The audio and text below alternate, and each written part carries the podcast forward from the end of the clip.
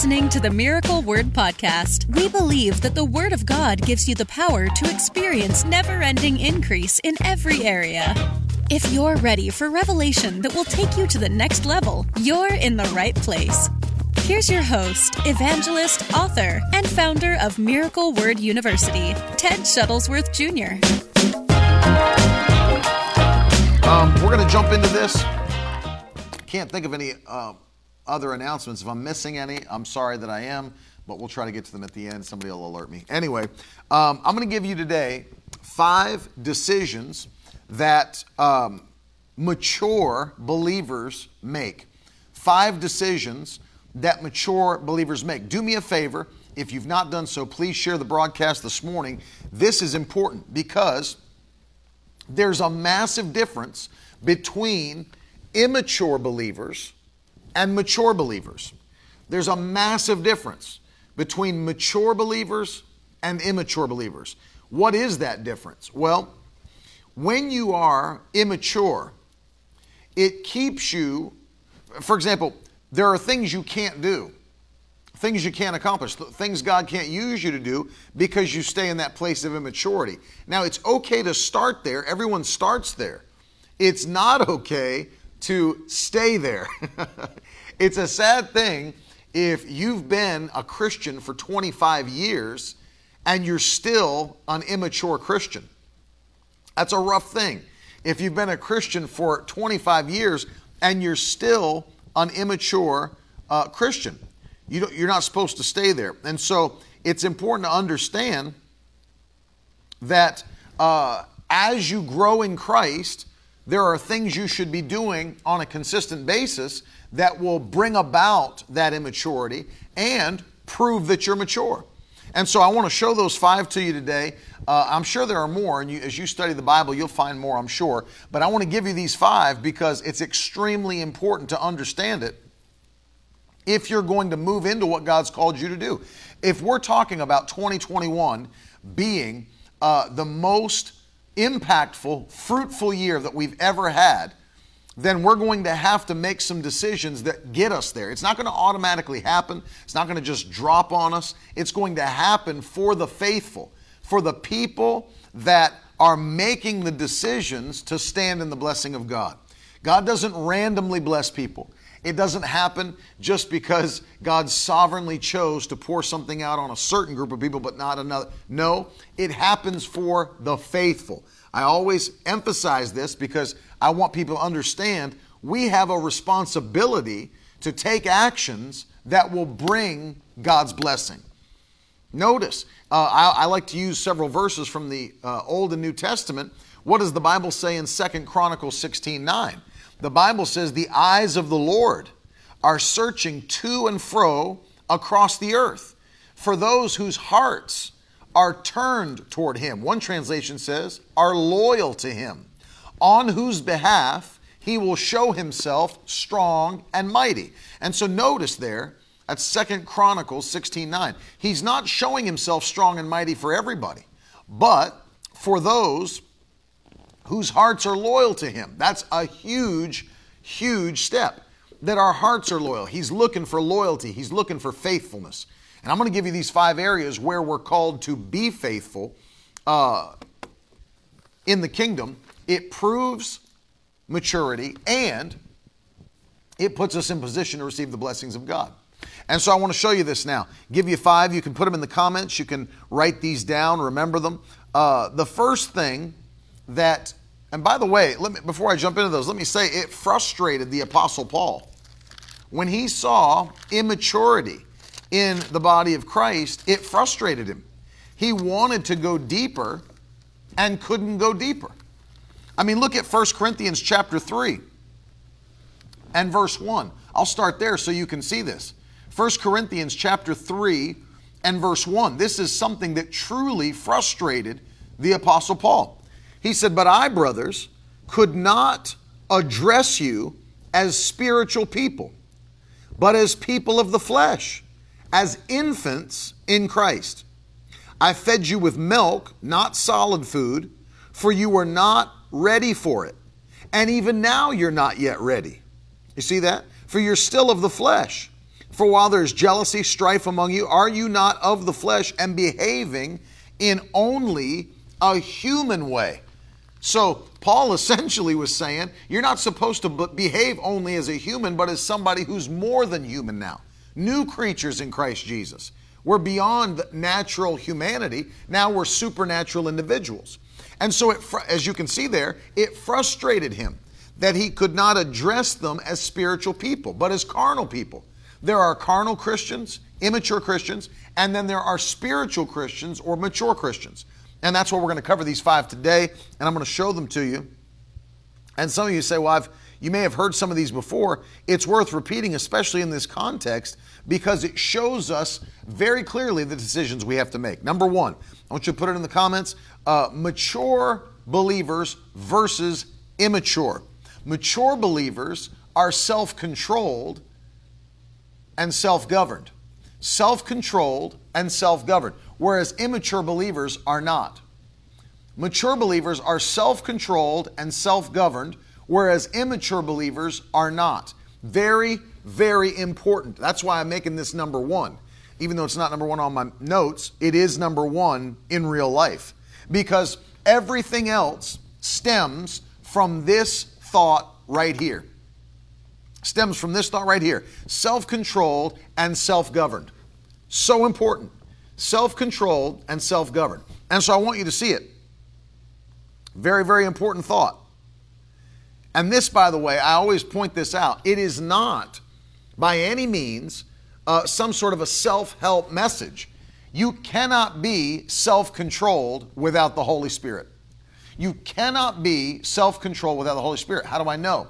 Because self control is a fruit of the Spirit. It's a fruit of the Spirit. And so when Paul lists that in Galatians chapter 5, by the way, which he does, as one of the nine uh, fruit of the Spirit, it's an automatic clue to every one of us that it comes from the Holy Ghost. If it didn't come from the Holy Ghost, then we could just do it in our natural flesh. Nobody can. The Bible says nobody can. The same thing in the book of James when it talks about the tongue.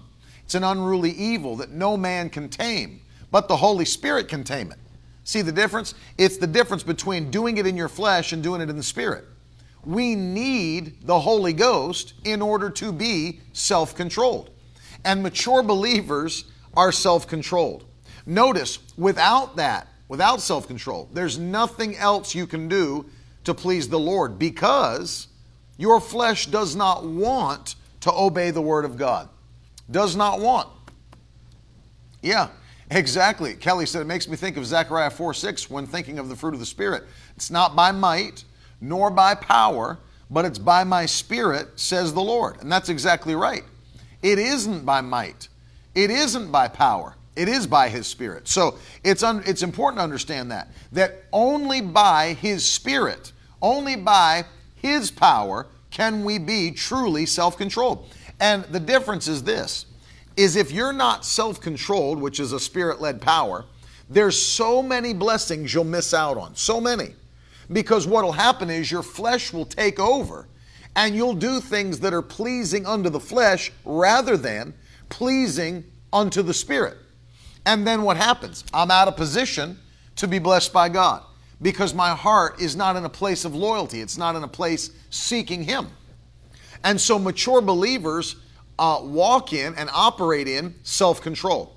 Now, any of those other uh, of the nine fruit of the Spirit would fall under that category.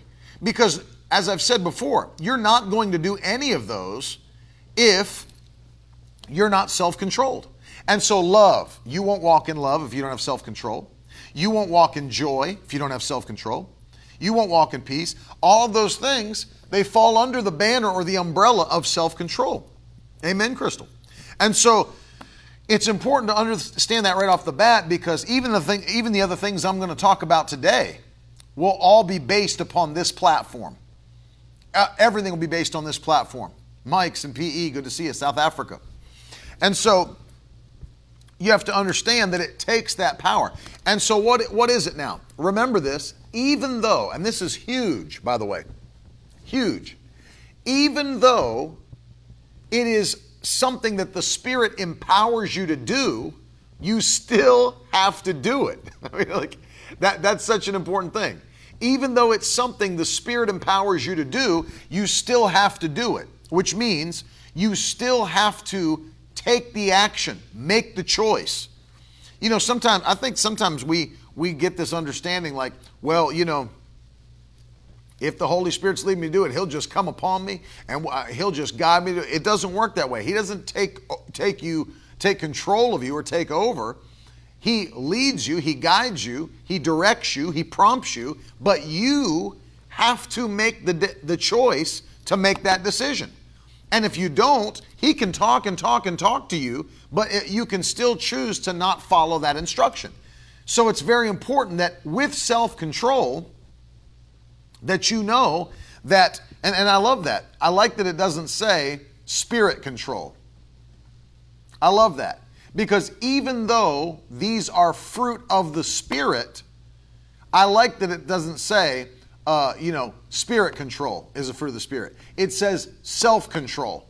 That means beings that are saved, that are new creations, have the ability by the Holy Ghost to control themselves.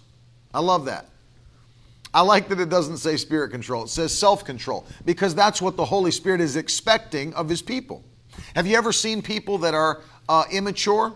Even, even in the natural realm, I'm not talking about Christians now. Think of people, think of kids that are immature. How do they act? I mean, look at that. In the natural realm, it's a perfect picture. How do children in the natural realm react if they're immature. They throw fits, they scream, they pout, they cry, they throw themselves on the floor if they're undisciplined. Why? They're immature. They're immature.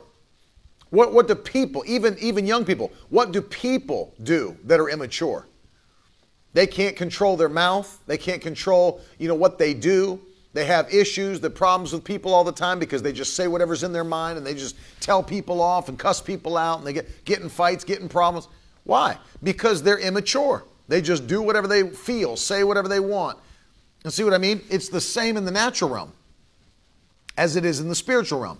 In the spiritual realm, that's the exact same thing immature people will do. They'll just say however they feel. They just talk however they want. They just do whatever they They're not controlled in themselves. Do you know self controlled people will do what the Bible says? If you don't have self control, remember this you'll never, uh, you won't be a giver, you won't be a tither, you won't uh, fast and you won't pray and you won't read the word and you won't be faithful to church. You'll do whatever your flesh wants to do. You'll do whatever your flesh wants to do. And so your flesh will lead you, the Bible teaches, into destruction.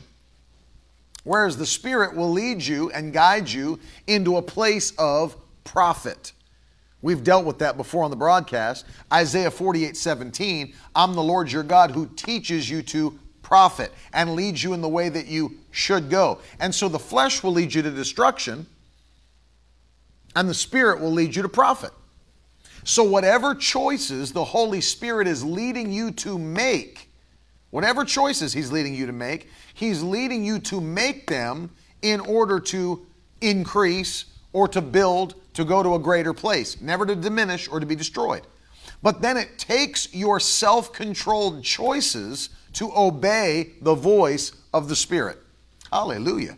It takes self controlled choices to obey the voice of the Holy Spirit. So, number one is self control.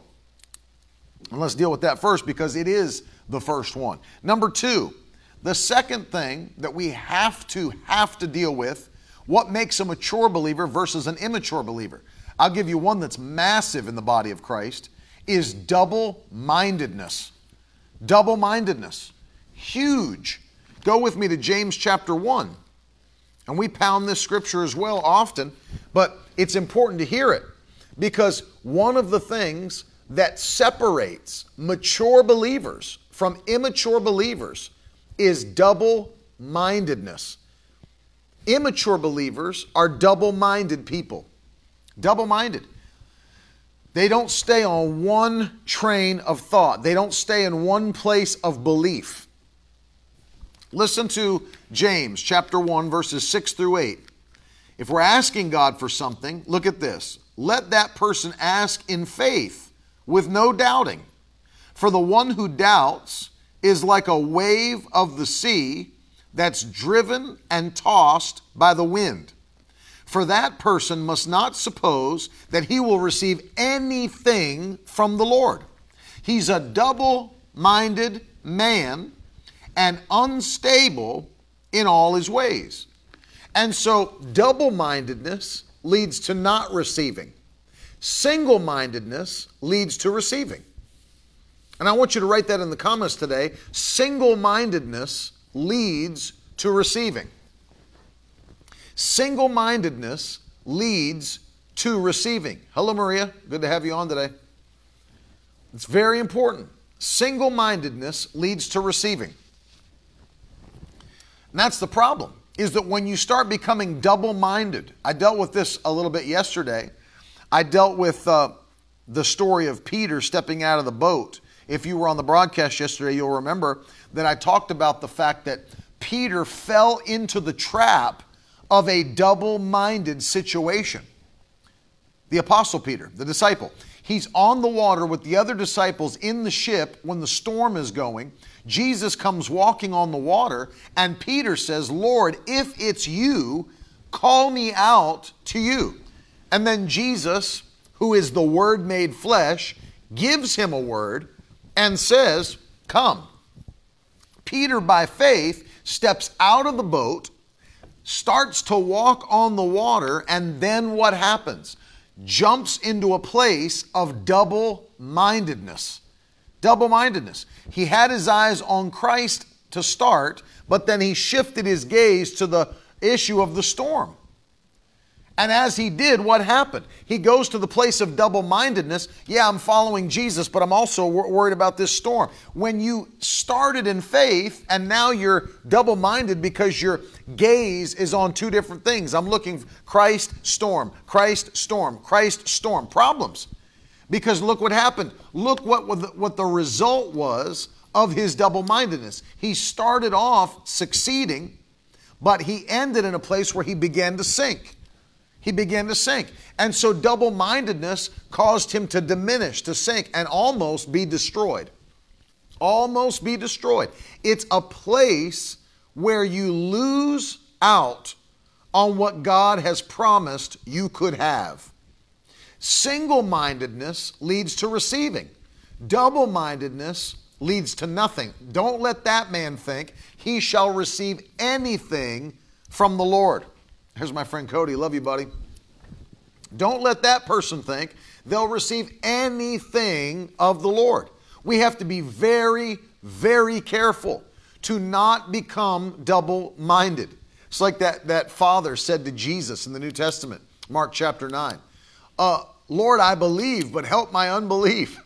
it's like you either believe or you don't. Lord, I believe, help my unbelief. We either believe or we don't believe. And so that's the key. Double mindedness leads to nothing. That's why the devil knows this, uh, knows this key, this spiritual principle. So, what does he work so hard to do? And he's done it since the beginning. He inserts small words of doubt, deception, and unbelief so that it will put you into a shaky place of not fully believing God. What is the what are the first words that we have on record that the devil said? Said them to Eve in the garden. He said, "Did God really say?" That was the right there is the question that inserted uncertainty, doubt, and unbelief into Eve's mind. Threw her into a place of double mindedness. God had already given the command. Notice how the devil twisted the Word of God. Notice how he twisted the Word of God. What did he say? Did God really say that you can't eat from any of the trees in the garden? No, he didn't say that. That's what the devil's saying. God didn't say that. He said, You can't eat of these, just two. Notice that. But the devil twists it to try to uh, get Eve to come to the place where now she's looking at, well, oh, see what happens? And he's still doing the same thing today, the exact same thing. The exact same thing. Did God really say? Do you really believe you'll be healed? Do you really believe you'll be blessed? Do you really believe you'll be delivered? Do you really believe your family will be saved? Do you really? Does the Bible really teach that? Does the Bible really teach blessing, provision, prosperity? Does the Bible really teach healing? Is that really for today? Does God really still operate by the gifts of the Spirit? Is prophecy still real? Do you? And the devil will work hard to insert thoughts of deception and to insert thoughts of doubt and unbelief to put you into a place of double mindedness. And that's a place of immaturity. It's a place where you cannot receive anything from the Lord. If you're standing on the Word of God to believe for something supernatural to happen, then you stay on that thing. You stay on it. You stay on it. You lock your jaws on that word that God's given you, and you don't let go until you see it come to pass. You don't let go. I refuse to look at anything else, believe anything else, hear anything else until it comes to pass. That's the key. And so I want you to see this today. The second area or decision that mature believers make, that immature believers do not make, is to not allow anything else into their mind and into their spirit except what God promised and said. I'm on it, it's mine. That's it, Kelly. Faith never quits. Faith never quits. I want you to put what Kelly wrote in the comments. I want you to write it in the comments. Faith never quits. How long, here's the question How long are you willing to believe what God said? Are you willing to believe it until it comes to pass? Or until you hear what another specialist said, or another friend had to say, or another person in the. Are you willing to believe it until it comes to pass? See, that's what mature believers do. Faith never quits. It keeps believing and believing and believing and believing and believing. The Bible says, though the vision tarry, wait for it. Wait for it. You see that? Wait for it. Amen. And that's the key for us. Faith never quits. You think about Elijah, who I talked about the other day when I was talking about what I feel the Lord's showing us for 2021. Elijah got a word and he heard a sound of an abundance of rain. He heard it in his spirit. As a prophet, he heard that. So he went up to the top of the mountain, put his face between his knees, and he began to pray. And what does the Bible say he did then? He sent his servant to go look toward the sea. 1 Kings 18. Go look toward the sea. Go look toward the sea. And he goes and he looks and he comes back and says, I don't see anything. I don't see anything. Well, see, every time his servant said that, and he said it six times, every time his servant said that, Elijah had an opportunity to become double minded. Well, I guess I didn't really hear it. I guess I didn't really hear a sound of an abundance of rain. I, I guess maybe that was my mind. Maybe I just imagined it. Maybe God's not really going to do that. Maybe that's really not going to come to pass. You see that? And so every time he got an external report from the natural realm, he had an opportunity to become double minded. Here's a key that I want every one of you to catch today on the road to maturity as a believer. Every one of you, catch this today. Every time you receive a report from the world, from a friend, from a specialist, from a doctor, from a lawyer, whatever, anything that comes from outside the Word of God, every time you receive a report, it's an opportunity to become double minded. Please see this. Anytime you receive a report, it's an opportunity to become double minded. Let, let me ask you this, and I was dealing with this again the other day.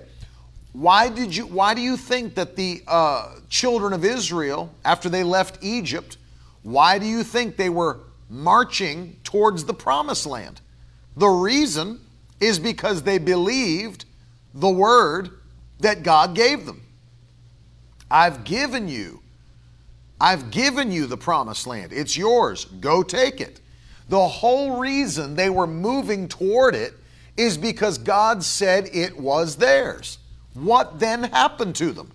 They finally got close enough to get into the promised land and spy out the land. And what happened? When the 12 spies went in, the majority of them came back with an external report. There's giants in the land. We're grasshoppers in their sight. We don't have the ability. We don't have the ability to do that. What happened? It was an external report that came back to the assembly that the nation believed and the assembly believed. It was their opportunity to become double minded, and they did. You see that? They, that was their opportunity. As soon as they got an external report that was outside of what God said, they had an opportunity to become double minded, and they did. They believed the report of the ten instead of the report of the two. And the report of the two was what? We are well able to take this land. Their protection is removed from them. They are bread to us. We can easily go in and take the land. Hallelujah. That was the report they should have listened to. Why? Because that one lined up with what God said. Re- believe that report. Believe the one that lines up with what God said. But what happened? They got a report that was external and they had an opportunity to become double minded, and they did become double minded. And you know what the Bible tells us? It was 45 years later, and they still hadn't gone in. From that moment, where, uh, you know, Caleb was 40, until now, Caleb's 85, 45 years. I mean, seriously. Why? Because they had an opportunity to be double minded and they took it. And what happens? According to Scripture, don't let that person think they'll receive anything from the Lord. They didn't receive anything, they continued to wander. Hey, Caitlin, they kept wandering. I, I want you to put in the comments, I refuse to wander. I refuse to wander.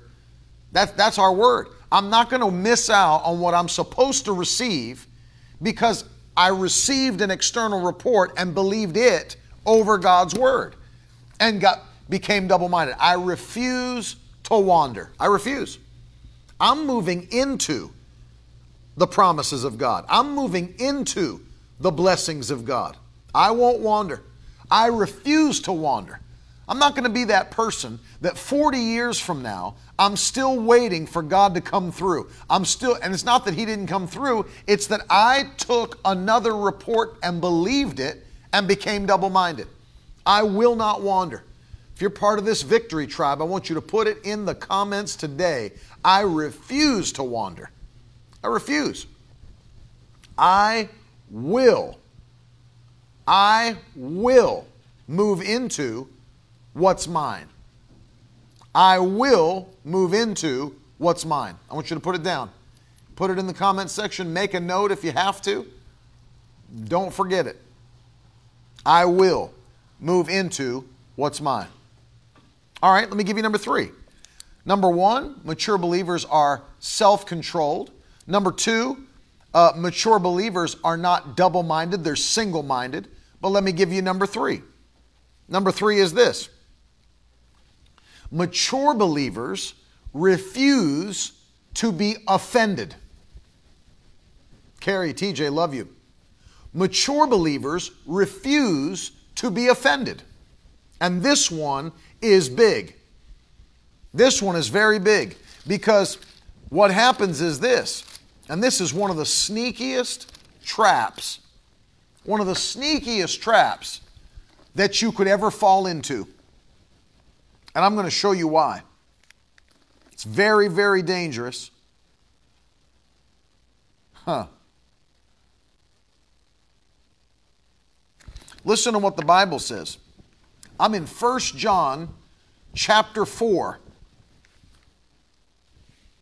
And I'm going to read to you verses 19 and 20 and verse 21. 1 John 4 19 through 21. We love because he first loved us. If anyone says, I love God, and hates his brother, he's a liar. For he who does not love his brother, whom he has seen, cannot love God, whom he has not seen.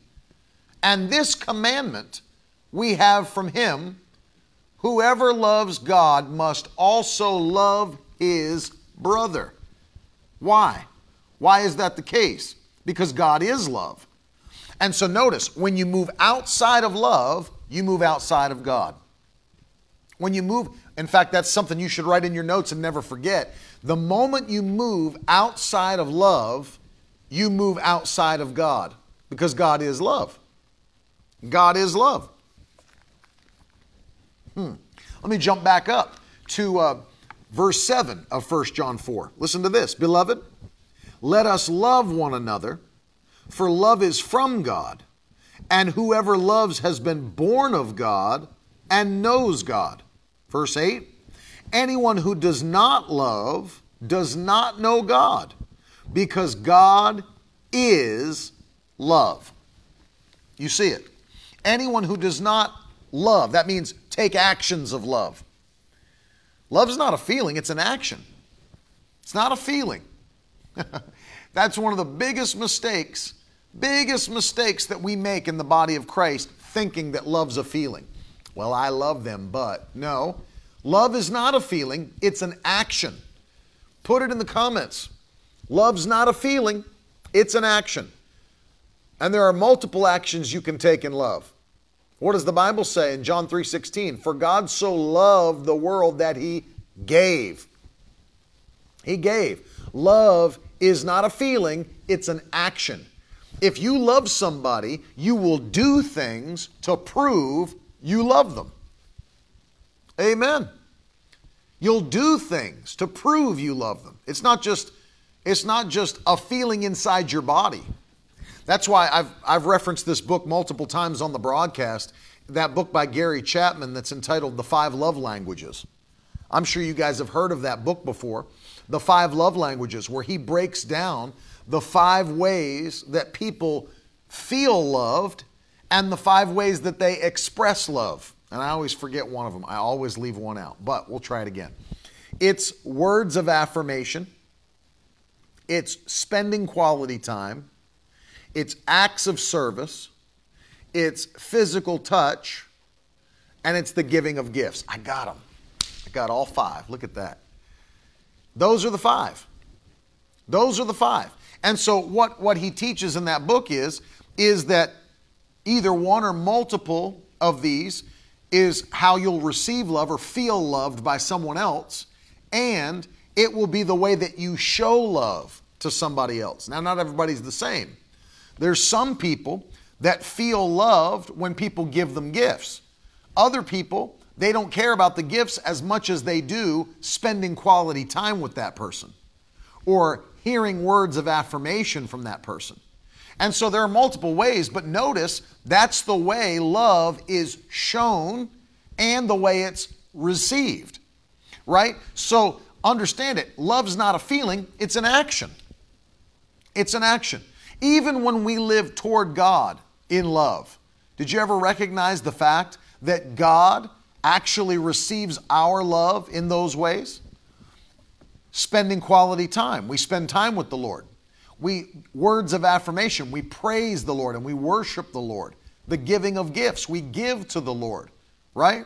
He loves to touch his children, heal them, change them. That's physical touch. Acts of service. I do things on behalf of the Lord of the kingdom. See what I mean? And so it's an action. It's an action. And when you are offended, and I've dealt with this before because this is the thing people fail to realize somebody could take an action of offense against you. They could commit an offense. If somebody says something derogatory about you, they have committed an offense against you, if somebody were to steal from you, if somebody were to cheat you, if somebody, whatever those things are, if somebody does that, they have committed an offense against you. Now that that's done, you have a choice to either be offended or to not be offended. Notice that that's not their choice, it's your choice. It's not their choice, it's your choice. And so the key becomes once they commit the offense, am I going to respond by being offended? The answer for the mature believer is no, I'm not. I'm not going to choose to be offended. I will continue walking in love. Why? Because I can't get to the place where I stop loving my brothers and sisters. I can't get to that place because the moment I do, according to Scripture, I've stepped outside of God, for God is love. I can't do it. And let me give you another extremely important lesson here about walking in love. The Bible says in Galatians chapter 5 and verse number 6 that faith works by love. Or one translation, faith expressing itself in love. So faith works by love. The, the thing is this you can't walk in faith and not walk in love. It doesn't work that way. I can't refuse to walk in love but still be walking in faith. If you've never heard this, you've got to hear it. Galatians 5 6. I cannot walk in faith or walk by faith and refuse to walk in love at the same time. It will kick me out of walking in faith or walking by faith. It's impossible to do. Without faith, it's impossible to please God. But remember this without love, it's impossible to please God. Anyone who does not love does not know God, for God is love. 1 John 4 8. I'm just telling you right now that people choose to be offended and then they get kicked right out of walking by faith and they don't even know it. They don't even know it. They don't even know it. It's a trick. If you can't see that it's a trick that keeps immature believers from receiving what God has for them, you're missing it. This is the trick. We think we here, here's the here's the, the way the devil uses it. We think we have a right to be offended. That's that's the trick. Well, that's wrong what he did to me. That's wrong what she did to me. I can't believe it. I'm upset about it. And we think because we had an offense committed against us that we have a right to be offended. We don't. We don't. We don't get to make our own choices in the kingdom. We are servants of God and we obey His word. And so, even if somebody does commit an offense against us, I don't have a right to be offended. I have to do what the Bible says to do and forgive them and keep on loving them. Uh, the disciples said to Jesus, How often should we forgive somebody who sins against us? Seven times seven? He said, No, 70 times seven. And that's in one day. Same sin, one day. If someone commits it against you 490 times, Jesus said, you should forgive them you should forgive them. And so here's the trick. Well, I've got a right to be offended. They did that to me. I'm the victim here. I can be upset about it. I can be the one that's offended. Now I'm not, you know, I'm going to have an issue with that person. You could, but the thing that you won't realize if you're not careful is it kicks you out. It kicks you out of walking by faith. And then what happens? If you're not walking by faith, you cannot receive the blessings of God nor please God. For the Bible says, without faith, it's impossible to please God. So it's like a chain reaction. If I don't have love, I can't have faith. And if I don't have faith, I can't please God. And that's the trick of the devil. If you didn't know it, that is the trick that immature believers fall for, that mature believers refuse to fall for. I will not fall for that. I refuse to fall for that. I will not be offended. So, number one, mature believers are self controlled. Number two, they are single minded. Number three, they refuse to be offended. three areas we've covered so far on the broadcast. Number one, they are self controlled. Number two, they are uh, single minded, they're not double minded. And number three, they refuse to be offended. That's three of the five. I'm going to give you two more. Hope you're taking notes. Number four, uh, mature believers are consistent. Immature believers are inconsistent.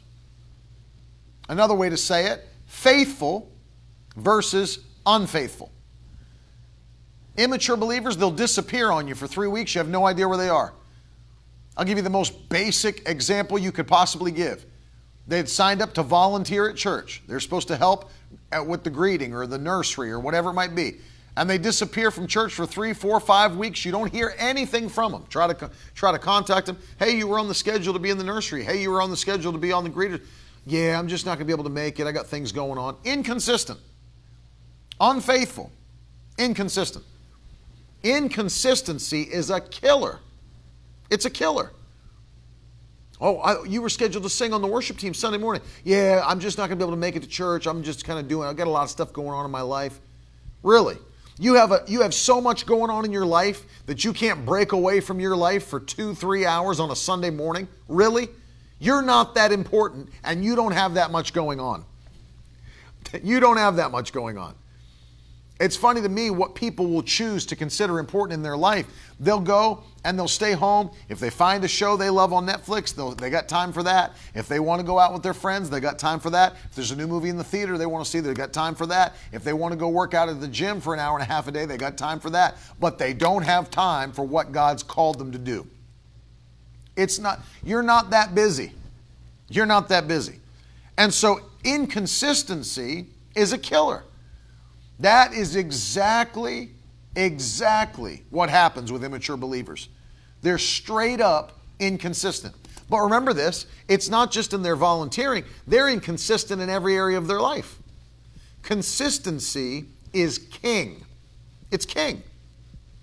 You know, it's the old uh, parable, by the way, of the tortoise and the hare. Who's heard that? The tortoise and the hare? The race, right? Between the tortoise, who seemed super slow, and the hare, who was so fast he, he, he thought he had the whole thing made.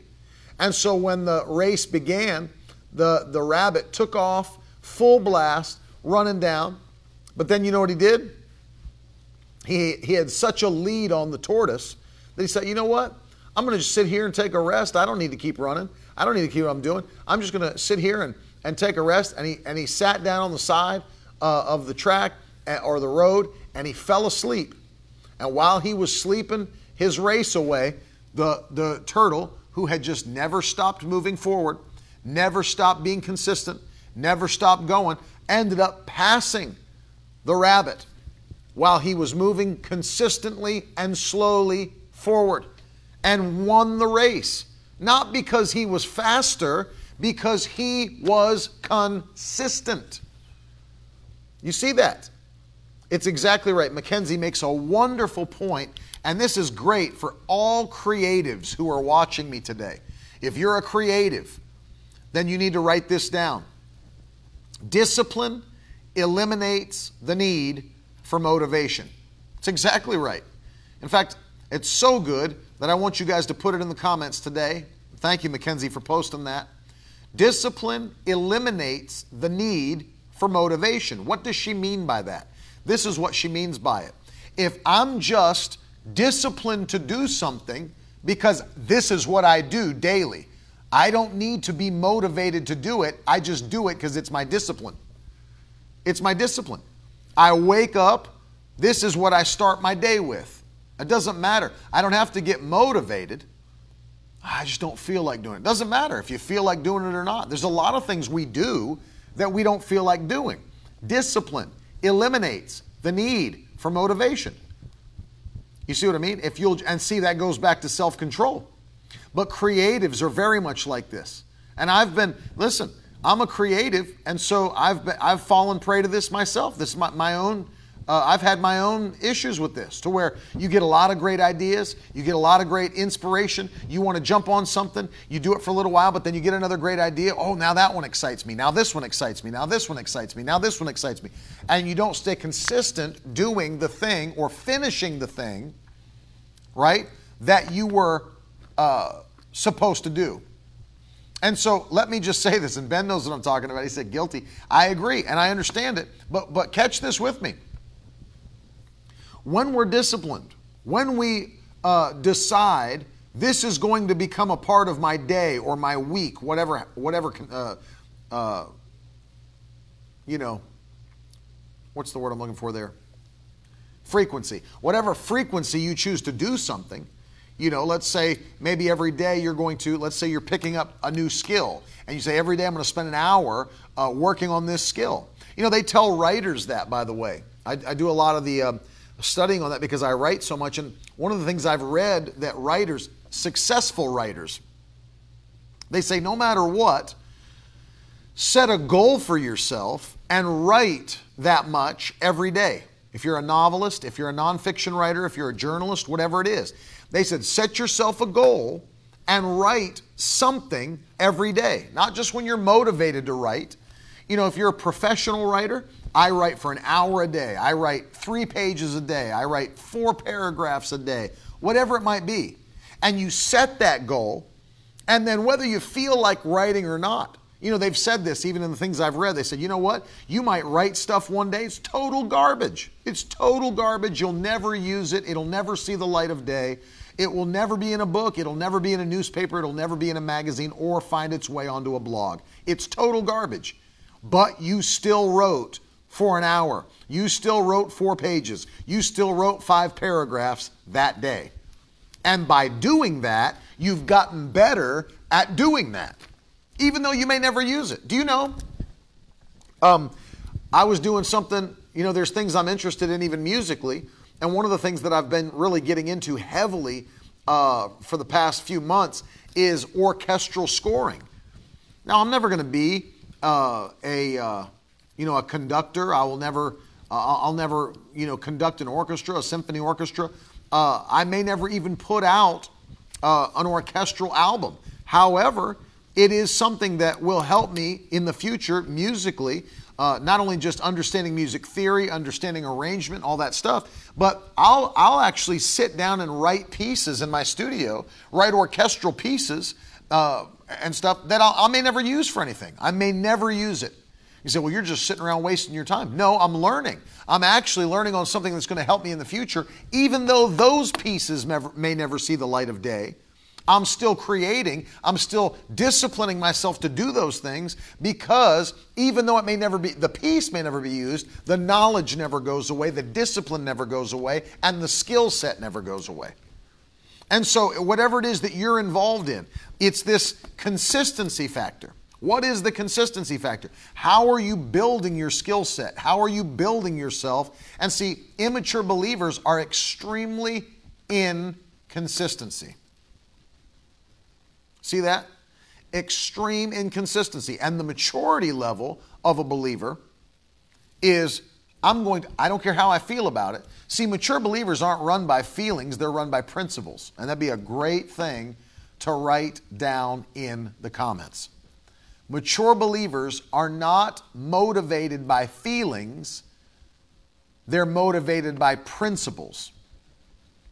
I am not motivated by feelings, I'm motivated by principles. That's key. So if I have a principle to do something, it doesn't matter how, how, how I feel about it. My feelings don't matter. They have irrelevant in, in, in this situation because I am motivated not by feelings, but by principles. By principles. And so this is what I do. And the consistency of it, the consistency of it is what will make you great. It's, it's, it, blows my mind. I mean, like, in all honesty, the, the honeymoon phase of anything goes away. By anything. Anything. I mean, I, I broadcast Monday through Friday daily, whether I feel like it or not. 10:30 a.m. Monday through Friday. Unless there's no way I can get to the studio or a camera or, or broadcast, every day, whether I feel like it or not. There's days I've not felt like it. Your flesh doesn't always feel like doing things, but your principle says, yes, we do. Consistency. And let me say this also on, on behalf of those that are consistent consistency actually builds your reputation. Remember that. Consistency builds your reputation. So if people know you to be a consistent person, they know they can trust you to do what they're asking you to do. They know they can rely upon you. That means doors will then begin to open for you. If you're consistently uh, good, if you're consistently strong, if you're consistently peaceful, if you're consistently joyful, if, you, if you're consistently, uh, uh, you know, whatever it might be, it will begin to open doors for you. You know, if you had, uh, I've just looked back, I, saw, I thought of photography, but you know, let's say that you're a photographer, but you've only ever done one wedding that looked good. if people look at your portfolio, you have 20 weddings that look horrible in your portfolio, and you've got one that looks good. Well, you're not consistently good. Why would anybody gamble the money and gamble their one their wedding day on hiring a photographer that's not consistently good? Consistency builds your reputation. The better you are consistently. You know, you're not a flash in the pan. You didn't get lucky one time. You're consistently building. Slow and steady wins the race. Slow and steady wins the race. Slow and steady. And so, understanding this, that every day I'm moving forward, every day I'm getting better, every day I'm going higher. Don't have days where you just completely let go. I was watching um, a YouTube video by a guy whose name, I believe his name is Matt D'Avella, I think is his name. I hadn't really seen him or heard of him before, but he has a pretty, pretty good, sizable following on YouTube. And he did a video um, that he entitled The Two Day Rule, I believe it's called. The Two Day Rule. And what he said was, uh, he gave himself or he applied a rule to his life to where uh, he refuses to allow two days to go by in his life without doing one of the things he's principled to do or he's created as a habit to do. He said, obviously, it gives you flexibility to do other things, or if you have something come up, uh, but keeps you from abandoning your habits, your consistency, or your faithfulness in the things you want to do. So, for example, for, with the two day rule, he said if, if he said one of the things that changed his life is working out. He used to be a, a bigger guy. He was, uh, or excuse me, a, a, very small guy. He, he he spent his whole life. He was scrawny. He was bone thin. He wanted. He put on like 40 pounds of muscle. He he started working out and all this stuff. But he said one of the things that's protected me from not getting away from the workout routine that really changed my life is applying the two day rule. There could be a day that I don't work out but there cannot be two days in a row that I don't work out. That's his rule. And so, uh, what, you're not going to just abandon your principles and abandon your habits and abandon your discipline. There might be a day that I get busy and I'm doing other things that I don't work out, but there will not be two days in a row that I don't do my uh, whatever principle, habit, whatever that I'm being consistent at. Maybe you're you're choosing to uh, diet or something like that. There can be a cheat day, but you don't just abandon things for two days in a row. It's a two day rule. It's what he's applying. Well, it's just a safeguard, is all it is to stay consistent in your life. You just stay consistent. You might skip a day, but I'm not skipping two days. I'm not, I'm not skipping two days. I know the feeling, Ryan. 50 unfinished songs. You just take a day and you say, I'm going to go in there and develop my ideas, continue developing my ideas. I've had to do that. But what is it? It is me deciding that I refuse to jump off of my consistency. There might be a day here, might be a day here, but on the regular, I'm doing these things. Not skipping them. I'm by self control, by maturity in the kingdom. There might be a day, you might get busy, do a thing. There might be a day that you, you didn't read your Bible, but you're not going to let it happen two days in a row. You see what I mean? And so there are things that believers will do that are mature daily they're self controlled, they're consistent. It's not just about being self controlled enough to do something one time, it's consistency over time. You know, that's why if you've ever seen, um, uh, Mackenzie asks, Do you find a reward system for yourself works if you're trying to build consistency? It hasn't worked for me. It never's worked for me either because um, I've never seen something. In all honesty, this this might sound funny, but like for me, because I, I don't know if it's because I enjoy production for production's sake, but like when I produce something, I feel maybe it's because we are created to produce as believers, but when I when I complete something or create something or produce something, I feel a high of fulfillment and and and um, it's it's like a uh, you, you feel fulfillment in that production in the completion of the production. That's the thing that that excites or stimulates me to keep going, is that I've felt the completion, I've felt the fulfillment, and I know what that's like to continue to produce. So I know where I'm headed. And even if I break it down into bite-sized chunks of fulfillment, it's like if I'm writing I will almost never, here's, I guess, Mackenzie, this would be the key. I almost never uh, work on something uh, and stop working on it halfway through, right? So, for example, Mackenzie, like if I'm writing a book, this is normally how I work, like in, in, in, real, in real life. If I'm writing a book, if I sit down to write, I will write a chapter because that's a form of completion. I will sit down and write a chapter of a book, and then I'll and, and it'll be done. And then you feel that uh, that's a that's a mode of completion. I feel the push. I feel the fulfillment. I nailed a chapter in a day, and it's done. If if I have to break it down smaller than that because it's something big, I may go and say, okay, I know this chapter is going to be long, like 25, 30 pages, but I am going to complete an entire section. So, you know, we have in the books that I write, I have subheadings through that, throughout the chapter. I'll go and say, today, I am going to knock out an entire subheading of that chapter until it's completely done and I can move on.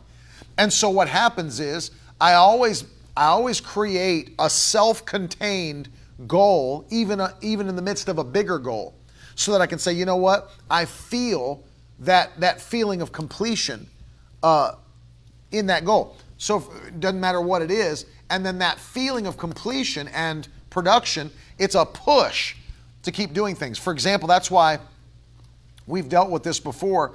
Uh, even like it's the it's the system that uh, Dave Ramsey, who's a financial planner, it's the system Dave Ramsey um, suggests that people use to pay off their debt. He calls it the debt snowball.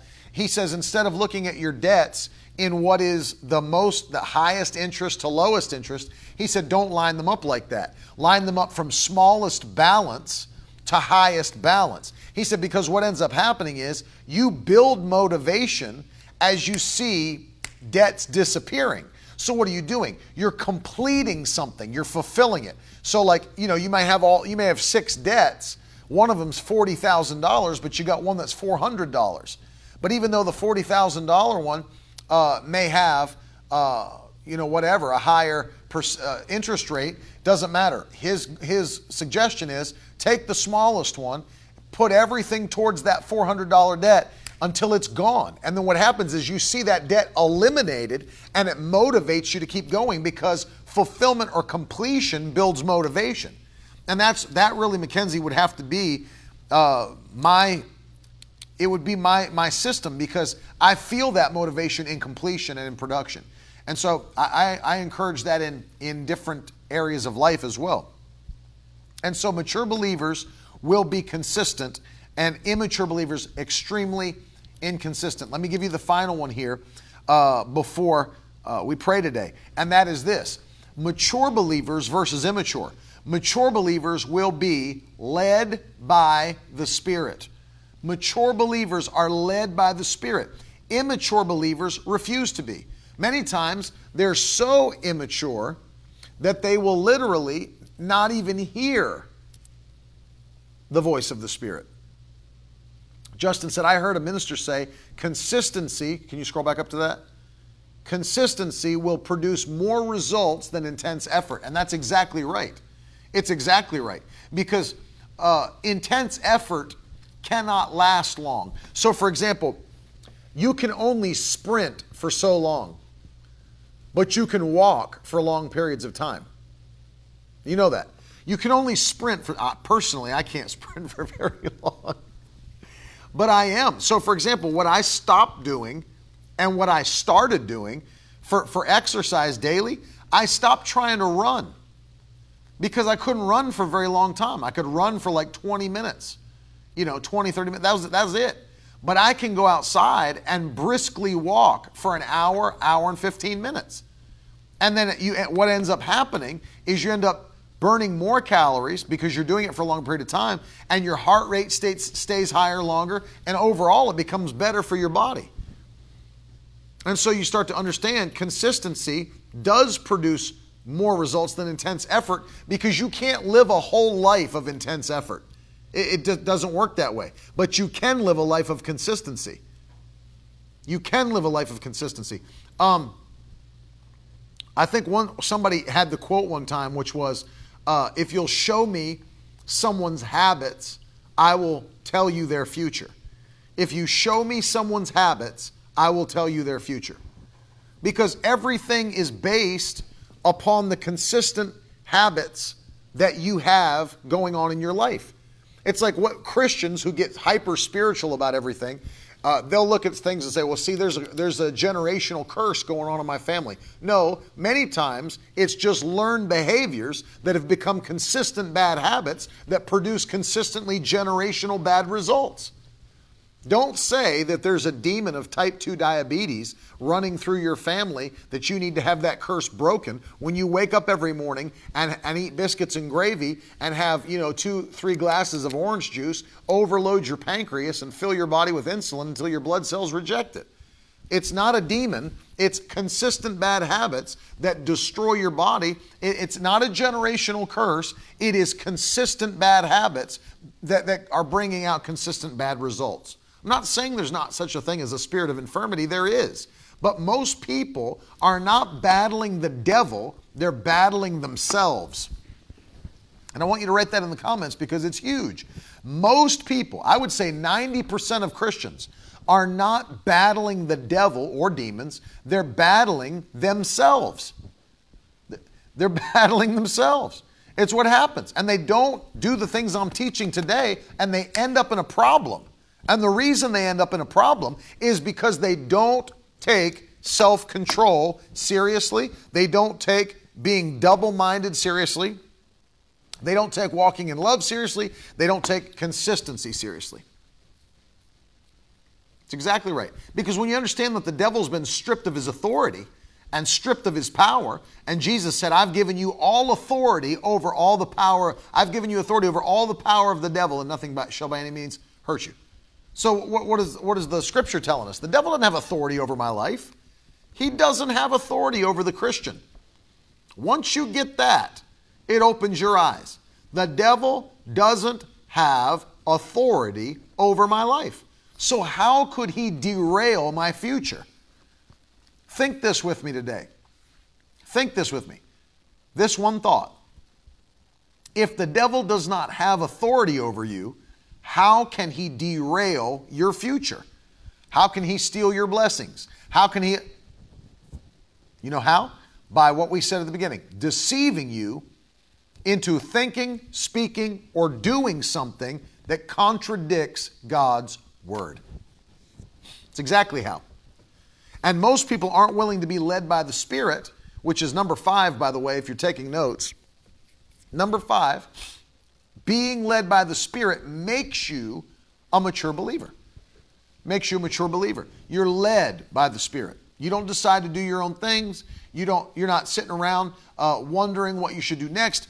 People consult the Lord. They consult the Lord. Let me show you an extreme example of this in 1 Samuel 31. Go there with me. 1 Samuel 31. Very interesting thought here or excuse me, 1 Samuel 30. Go back to 1 Samuel 30 and verse 1.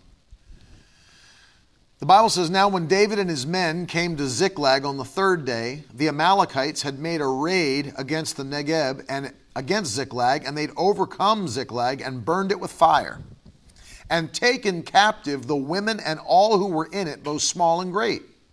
And they killed no one, but carried them off and went their way.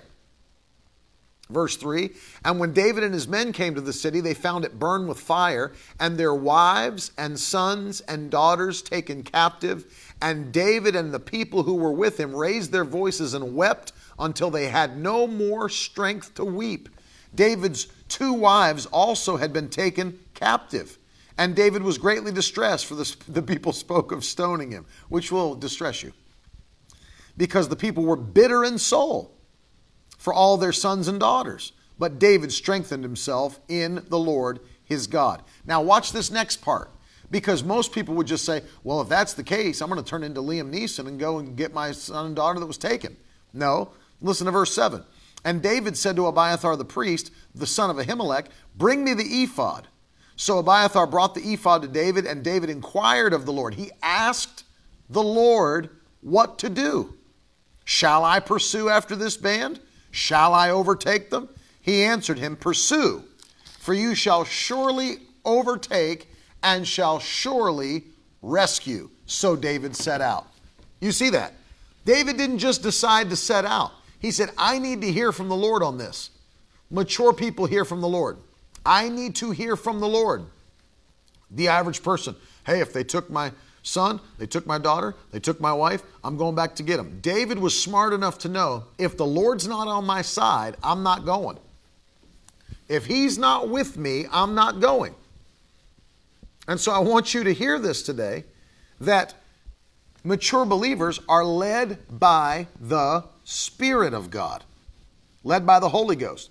Immature believers, led by the natural, led by the flesh, led by their soul, led by their feelings. Mature believers, led by the Spirit of God. It's huge. It's huge. And see, here's the difference. When you operate, just literally, just these five things we talked about today, just five, if you would just make these your normal, do you realize that you would be head and shoulders above the rest. Head and shoulders above the rest. Just by doing what? Just by being self controlled, just by being single minded, just by being uh, someone who cannot be offended, just by being consistent, and just by being led by the Spirit. Five things. And they're simple things. They may be a little less simple in practice because your flesh fights back against them, but that's what everybody faces. Everybody faces. What do you think? Let me ask you a question. What do you think is better, will get you better results? Going to the gym and lifting heavy one day a week or lifting something six days a week? The answer is lifting something six days a week. Splitting it up, focusing intensely on sections of your body but being consistent, every day doing something, every day doing something. It's the key. And that is how believers should think about their calling, their purpose, their life, and their future. Is that I've got to think, what can I be doing today? And I'll tell you, because I'll tell you this from my own personal life experience. If you will build this in to your personality, build this into your life, you will start to have a lifestyle where if you're not producing something, if you're if you're if you've gotten out into like a nebulous place where you're not nothing's getting done, it will begin to frustrate you. It will begin to annoy you and you'll start to feel that when you when you start what I was talking about earlier, when you use that feeling of completion and fulfillment as your reward system, the moment you step out of production and you step out, you'll start to feel that it's almost like a drain. That's why, even if I'm out doing stuff, I can't just be doing nothing. Like, I have the hardest time with that. Like, I can't just do nothing. Yeah, my father said that. Try to do at least one thing a day. Focus on one thing a day get it done. But what I found is that, you know, I don't relax by doing nothing. Like, that's not relaxing to me because if you have that mindset of, I'm always moving forward, I'm always moving forward, I'm always moving forward, then doing nothing doesn't relax you. And it doesn't relax me. Like, I can't just do nothing. My mind has to at least be active. My body can be doing nothing, but my mind cannot be doing nothing. I can't just shut, you know, I don't I don't know that I'm even or any person really for that matter is just is designed to be shut off. I mean, in all honesty, is there anybody else like that in the comment section? Throw a hand up. I've got to be doing something, at least with my mind. Like, I don't do nothing. I don't just drive and zone out. You know, even if I'm on long trips, I'm listening to a podcast, I'm listening to an audiobook. I'm, I'm not designed to be doing nothing. You're not designed to do nothing. You're designed to progress, to move forward, to increase. And that takes a, a level of dedication. And so I want to pray. See, because I, I told you this before, it's not going to be everybody that steps into this in the new year. It wasn't everybody that walked in violent increase and expedited favor in this year. Not everybody did. My, my wife and I talked about that. There were plenty of people that we saw posting online that were not walking in violent increase, not walking in expedited favor. I'm not saying that to condemn them. I'm just saying that I understand it's not going to be for everybody. It's going to be for the people that take it by faith and by consistency and by faithful action. And so that's why I say, for the faithful. I always qualify my statement with that phrase for the faithful. It's what we're going to see. Maturity is necessary to be one of the faithful. It's necessary. And so I want to pray for you because I'm praying that God, you know, this is an odd prayer to pray, but I'm going to pray it any, anyway.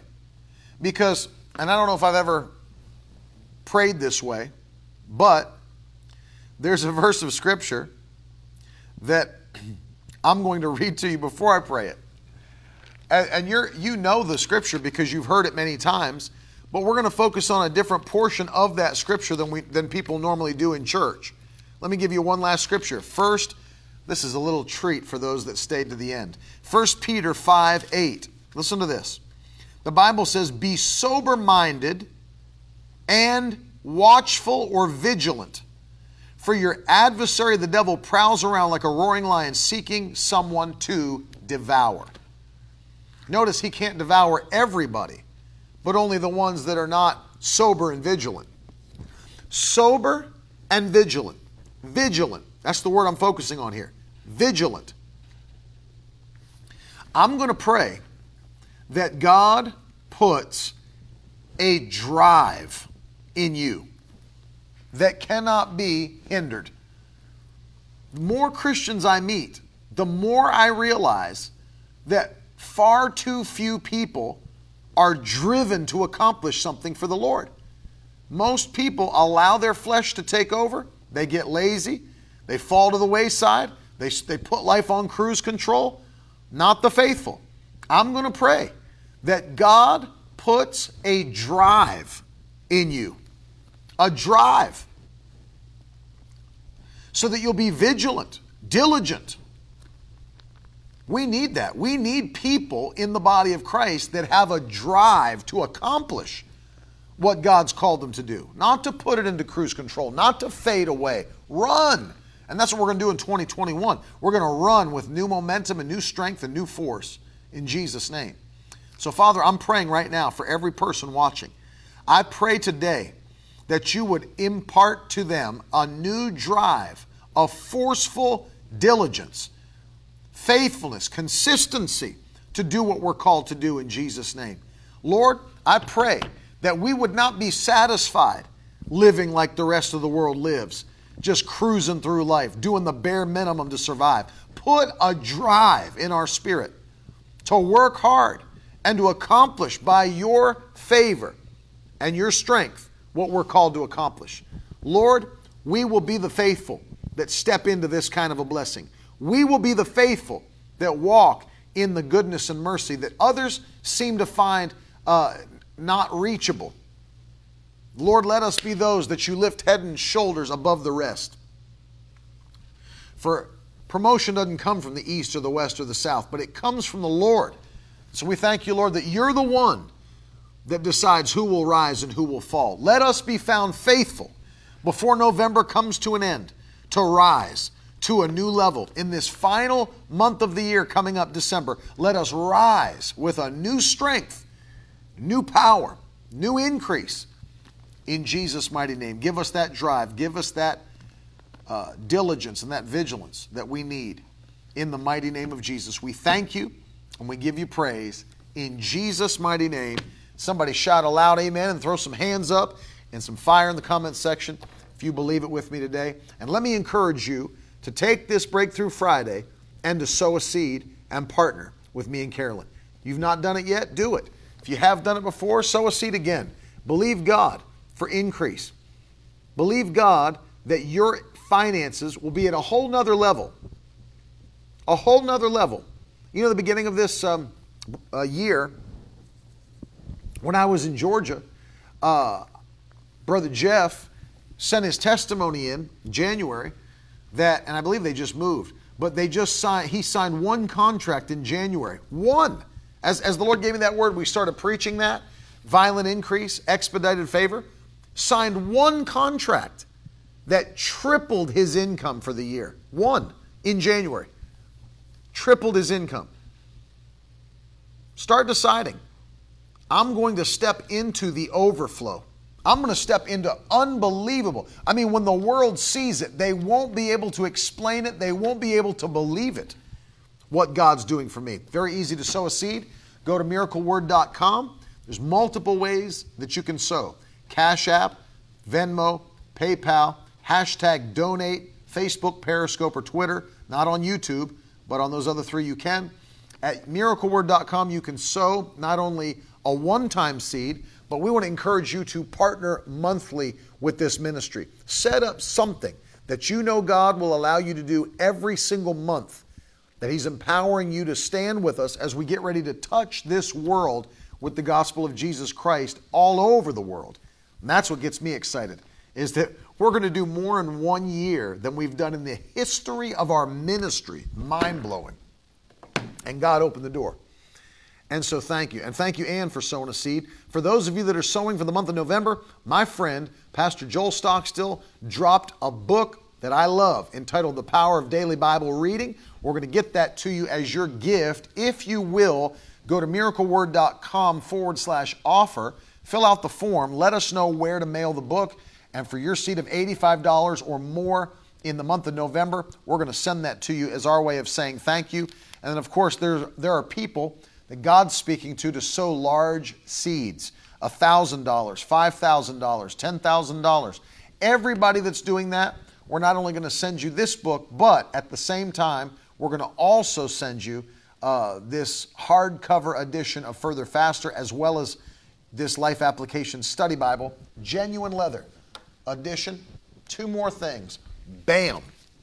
As our gift to you. Also, don't forget, those of you that are already a part of Miracle Word University, we've got a brand new one dropping on Monday. It's Divine Prosperity. It's coming out Monday, this coming Monday, on the 23rd of November, Walking in Supernatural Financial Abundance. All of our courses are available at miraclewordu.com. This one is the most extensive course we've released yet.